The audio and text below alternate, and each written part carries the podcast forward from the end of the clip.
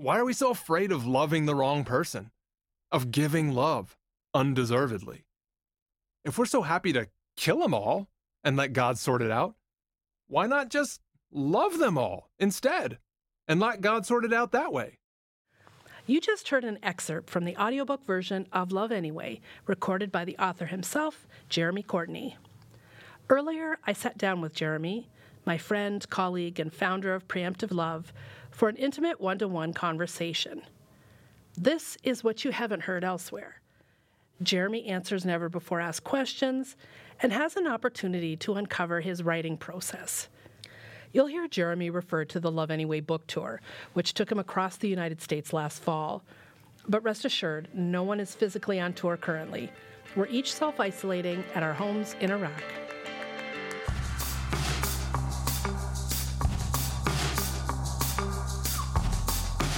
You're listening to Love Anyway, a podcast by Preemptive Love. I'm Erin Wilson, Senior Field Editor in Iraq. We post daily as Preemptive Love on Instagram, Twitter, and Facebook. You can learn more about us and find show notes for every episode of Love Anyway at preemptivelove.org slash podcast. Stay tuned for a chance to win an autographed paperback version of Jeremy Courtney's latest book or a download code for the audiobook.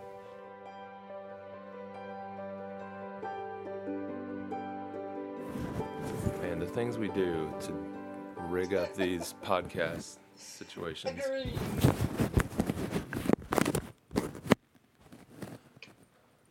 All right, now if I just don't move for the next 30 minutes. Okay. I see little red lights, so does that mean you're recording? I can't see numbers rolling. We're going. Jeremy, hi. Hi. Where are you right now? Where in the world is Jeremy? I first met Jeremy Courtney, co founder of Preemptive Love, around six years ago. We were both living in the same Iraqi city, both responding to the mass influx of displaced families coming into our city with nothing but the clothes on their backs, running from ISIS. To be honest, I was rather intimidated by Jeremy back then. If you've met him, you know he has a commanding presence. In the years since that first meeting, I've had the chance to get to know Jeremy better. We've faced war together, we've faced losses and wins together, and along the way, I've had a front row seat to many of the stories he retells in his latest book, Love Anyway. I'd like to ask you a little bit about the book. Writing the book probably feels like it happened several years ago now, even though the book just recently came out. I hope you can get your head into that space a little bit. Can you just paint a, a picture of some of the places where you wrote the book? Uh, coffee shops all over the world, ranging from shout out to Nolly's in Sulaymaniyah, Iraq, to uh, what's that place we always go to in Baghdad, um, right around from the the hotel. Every day, all day, all the writing was all about the let me just look it up here. It's the Peaceful Piano Spotify playlist. Yeah, that was that is the sound of this book. Hotels all over the world, you know, wherever I could get 3 or 4 hours to just hunker down. That's that's one thing is I I required a lot of time, uh, like big blocks. So I couldn't just pop into the book, you know, for 30 minutes or an hour. I, I really needed to block off entire mornings. I did a lot of writing in Iraq while our US team was sleeping, so I would typically get started by 8 or 9 a.m., write until 1 or 2 p.m., and then kind of shift my focus back to the US team as they were waking up. And your beverage of choice while writing? Well, it kind of depends on what country I was in. In the US, I would always go with like a drip coffee or maybe a pour over. Now, you've been speaking across the country since the launch of our film Love Anyway. Um, at the same time, you've released this is your second book, also called Love Anyway, that you published with Zondervan. You wrote the book with two parallel themes happening at the same time. Can you tell me more about that? Oh, I, I'm interested to know what you think the two parallel themes are. There is the layer of things that happened in your life, in your family's life, in a particular time frame, generally after your first book until relatively currently. And then there's this whole second theme that lays over top of, of the events of your life. This layer of two kingdoms. You describe them as the way things are and the more beautiful place that our hearts know is possible. Can you talk to me about these two themes threading through? The just straight storytelling version of it follows our family's life and kind of a look at the world through my eyes. And I, it feels important to say my eyes, not our eyes, because I, as as connected as Jessica and I are, as much as I know her well and could attempt to speak for her, nonetheless, my version of this history, my experience of this history, you know, was was very distinct from hers. She's not me. She never was me, and never never wore these realities the way I, I draped myself in them. So it's it's truly a look at things through my eyes and a and a kind of recollection and probably in some sense a reinterpretation even of how these last 15 years, 18 years since 9/11 launches us out into adulthood in some ways. And what happens when our beliefs about God and money and power and nationalism and who gets to tell the stories that define the world, how they all come crashing together, and what happens when we, we can't control the outcomes of that chemical cocktail that happens at a, at a geopolitical global scale. And then part of what emerges or part of the story is a reality that on some level this has always been a a struggle of various sides to break out of the status quo, to break out of the way things are today. Some to break out want to regress and go backward to a point in time that they imagine was better than what we have now. Some, to break out of the way things are, want to go forward into something that has never yet been. But all of us, on some level, seem to be somewhat discomforted by this kind of tyrannical reality that I call in the book the way things are. And I, I, choose to focus my energy and the book's energy and our imagination on the more beautiful world our hearts know is possible. The problem is not that we don't want beautiful things. The, the problem is not that we don't all want a better world.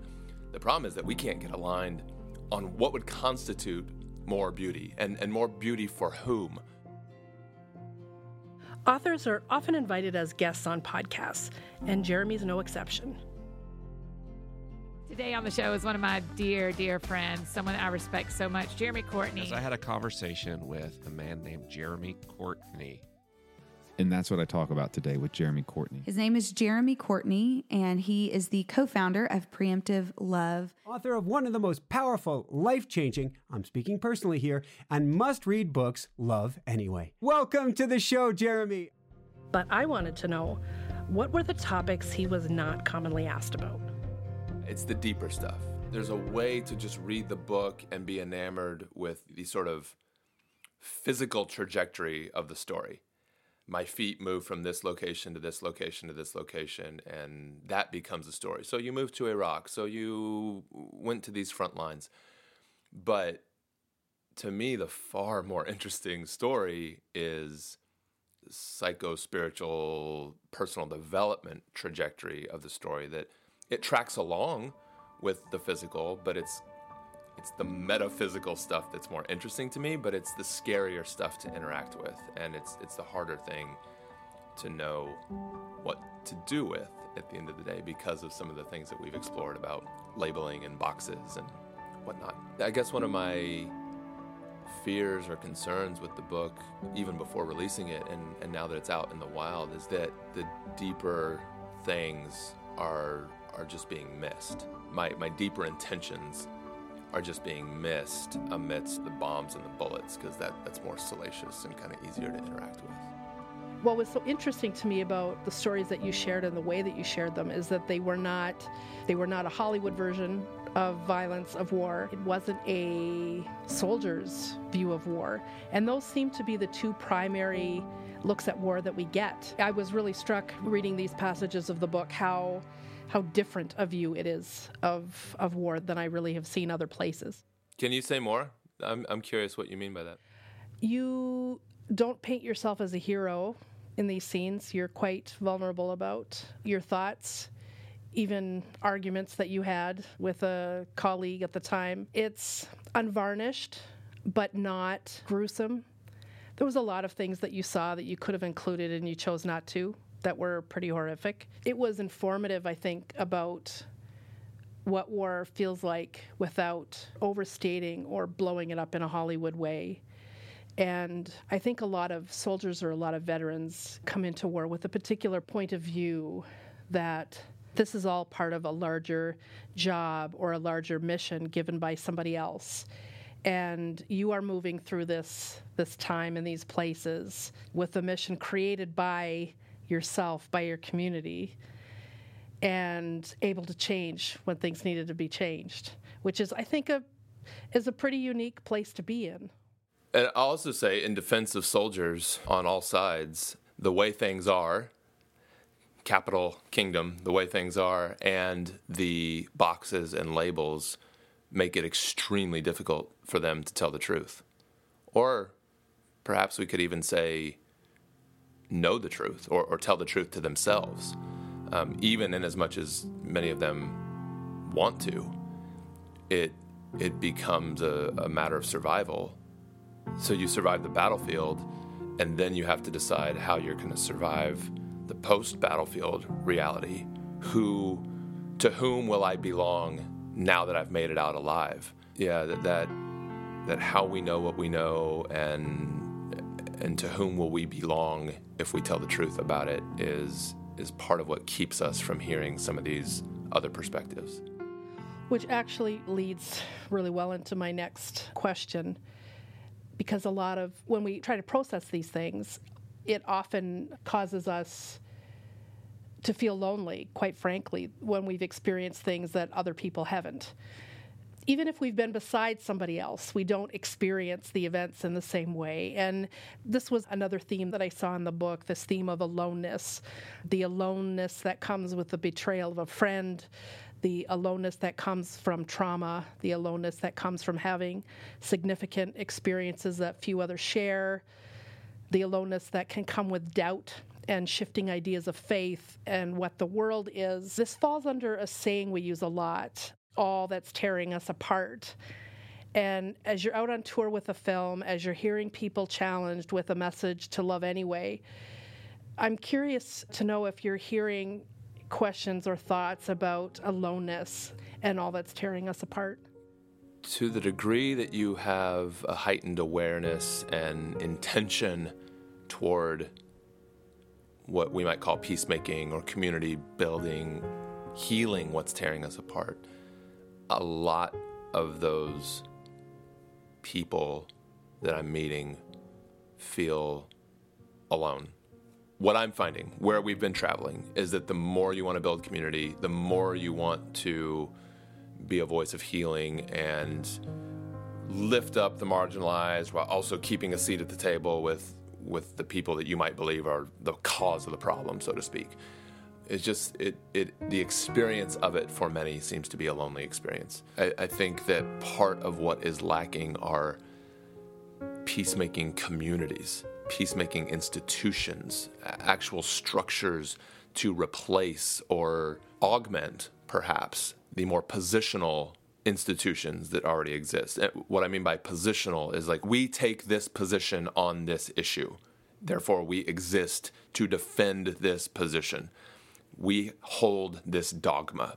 So, those can be religious institutions, they can be political institutions, they can be activist movements. We need those. We need people with strong points of view, be it conservative or liberal. We are better when we are in some of these tensions with one another.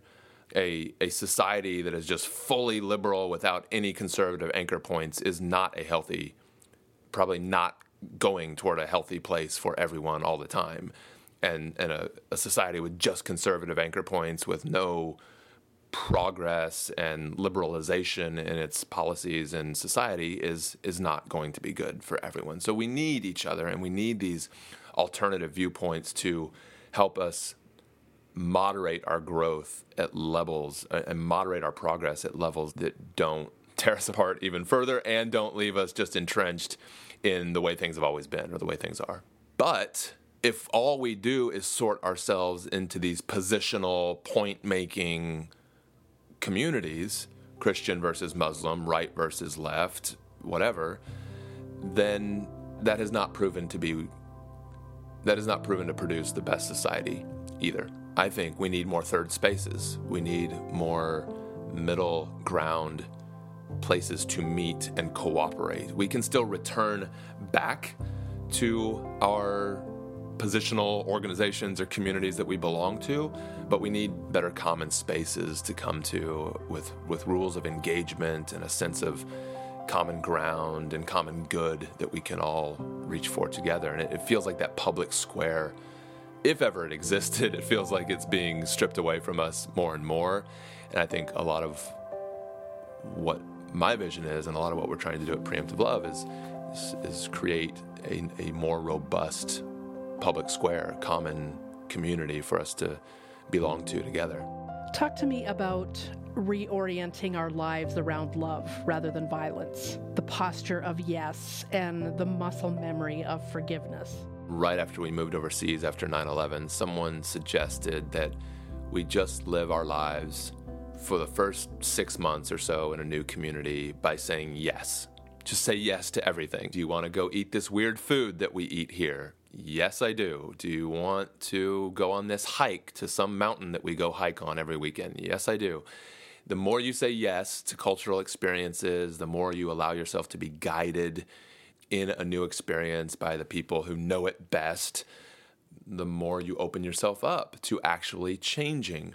Alternatively, the more you say no and defend yourself and guard yourself against new foreign experiences, the more you become that kind of person who says no. So the, the advice was for the first six months, just say yes. Then for the next six months, say why. So when we're out doing the thing, now after doing it, after already leaning in, after already being a part of it, experiencing it for its own sake on its own terms, then, like a child who's just become three years old or four years old, then start asking why. Why do we do this? Why do we eat the intestines of sheep? I, I didn't grow up eating the intestines of sheep. Why? Why do you do that? They, they, they taste different than the, the muscle. Why, why do you do that? You know, like whatever it is, there's a reason why these things exist culturally, religiously, politically, historically. But sometimes it's good to just taste the tripe for its own sake. And then it's better to understand why you're doing it sometime down the road. And then after going through life like a two year old or, you know, whatever, asking why, why, why all the time, then you can get to a place of a more informed autonomy where you can say no. It's okay to say no to things. It's okay not to like the tripe or not to want to go hiking on the weekend. But it's probably good to get a few of those repetitions under your belt just the same and to know why people do the things they do. We found that really profound. It was a general orientation to life that opened us up to new experiences and new ways of seeing the world. We'll be right back.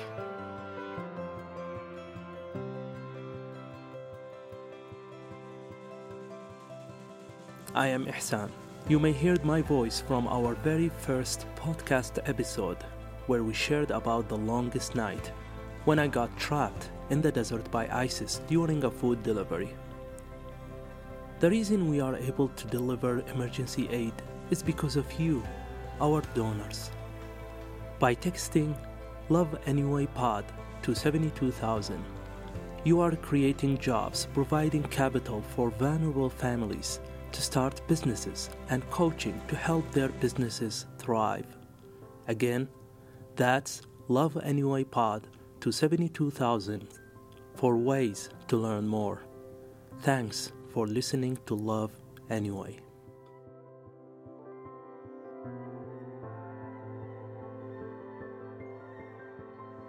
now it's not just about foreign countries, but it's about foreign communities. So if I belong to this political group and the other political group is is doing it differently, let me just go experience it with them. And then after doing that a few times, let me ask why they do it the way they do it or believe the way they believe. And then I'm free to say, no, I don't think I'm going to pick up that idea or that value or be a part of that movement. But but thanks for walking, thanks for touring me through the way you see things. And and thanks for giving me a chance to hear it from your own voice and to know why you hold this to be self-evident. I don't hold it to be self-evident, but thank you for giving me the chance to interact with you in that way in a kind of non-defensive touristic kind of way. The book is about leaving home and learning to take ever less and less baggage with us as we go. There's something about physically having left home that, that helped teach us these things. And now we work to apply the principles in foreign experiences, even if we're not moving literally to a new country anymore. So, in the same way of being practiced in saying yes and then saying why, you talk about a muscle memory that comes with forgiveness. I think the first half of the book, the first half of my life, might be categorized by a very simple phrase everyone is wrong. Except me, of course. Everyone, everyone is wrong. Like, I was the sole arbiter of truth. Like, ostensibly, a lot of my life was about making other people Christians, but, but really, it wasn't enough. It was never going to be enough for Muslims to become Christians because I was at odds with 99% of my fellow Christians. You had to be my kind of person of faith, you know? So my, the first half of life was largely about everyone is wrong. And what these experiences and this community and, and knowing people on their own terms, letting them tell me their why, and then accepting their whys at face value. And that shift has made forgiveness a lot easier. To do it once, to have empathy on someone once when trying to take their perspective on things, then leads to a second time, then leads to a third time, then leads to a kind of rhythm of life where, at our best, we can go, yeah, that hurt profoundly. And I, I think objectively it's actually wrong, but it also makes sense. And I, I can forgive which isn't to say there are no consequences. It's not to say reconcile, even, but I, I can forgive, or I can understand, or I can find some place of empathy for why someone would have done the thing they did when viewed through their lens. One of the things I appreciated most about your book is that you recognize in friends rooted in Iraqi culture that they inherently understood this idea of the more beautiful world and what it looks like. That this wasn't an American thing, it wasn't a Western thing. This is something that other people around the world could see. And I think you draw it out particularly in our friend Sadiq and his approach to life. So, considering what you just said, it seems like, of course, we can learn a lot from people from other cultures, even if it seems like we have very little in common with them on the surface. I'm curious about the kind of openness one needs to have to approach life that way. And as I'm saying these words, I'm hearing like I'm hearing these voices of fear saying, "No, no, we can't do that. That's that's the way of hearing things that will lead us astray or things that will be harmful to us." What are your thoughts on that? So you basically just made what you might call the slippery slope argument that if we open ourselves up and open our minds up, our experiences up to others, then it's a slippery slope. And who knows where that will lead us? We will slip down the slope all the way into. And no one really says into what, but we are left to imagine that we will slip down into a place irredeemable and I grew up with slippery slope arguments on the conservative side, but I've come to realize that the the liberal side uses slippery slope arguments all the time as well. There was a dream that I put in the book in an early draft that I went ahead and took out in the end. And I'll tell a metaphor that kind of correlates to the dream because I in, in looking at what I cut out that oh, oh, this is actually a really important thing to me that has emerged in me over the, the last few years. And so I've come to understand this idea that I call sort of my truth versus your truth. And it imagines, see if I can paint this in words only without any physical hand motions to kind of make sense of it like I do in a live event. But it imagines that I'm standing on the tippy top of a mountain. And then there's a slope that goes down the mountain into the valley and up a new mountain on the other side where you are standing at the tippy top of another mountain. So label our mountains however we want, but we are standing on the tippy top of two distinct mountains liberal, conservative, Christian, Muslim, Jewish, in, out, whatever. My truth versus your truth. And because there's this gap between us, a physical space between us, we are left largely yelling at each other or, or, or, getting really loud with each other to try and communicate across the space between us. My mountaintop screaming toward your mountaintop. And the top of a mountain, if you draw the mountain like a child at least, it's a very small patch of land up there at the top of the mountain. Self righteousness, assuredness, knowing that the tippy top of my mountain is, is the pinnacle of truth.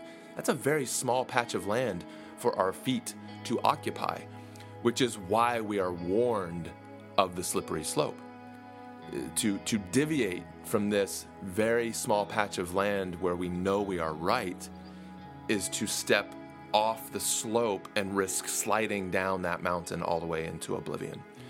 So we ought not move because assuredness is, is a very tiny patch of land. And so we don't move. We are immovable once we become sure that we know what is right.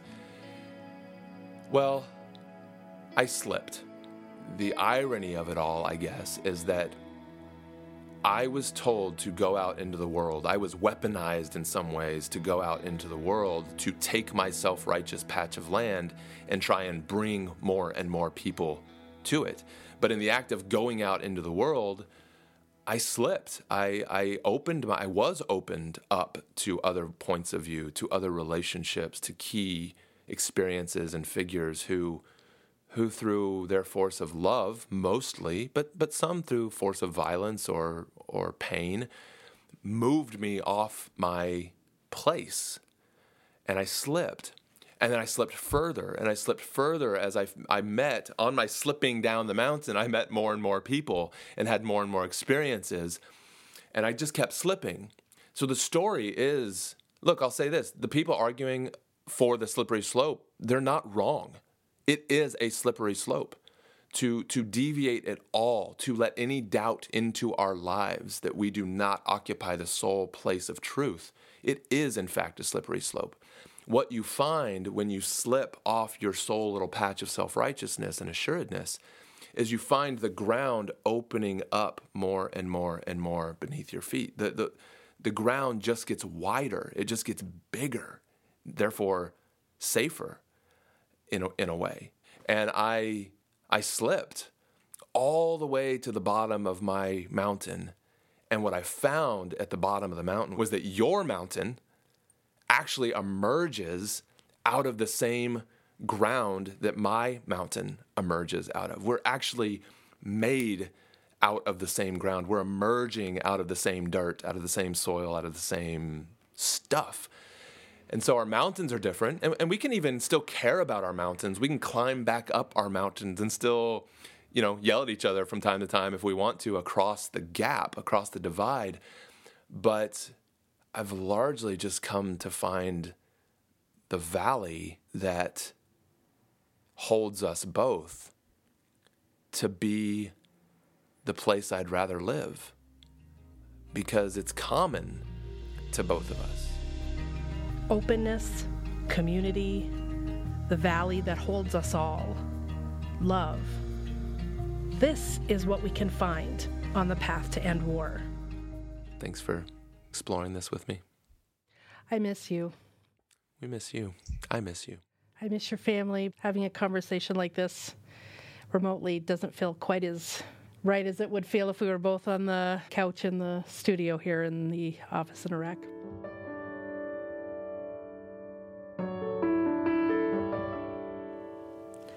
Here from chapter 9 is another excerpt from Jeremy Courtney's book, Love Anyway.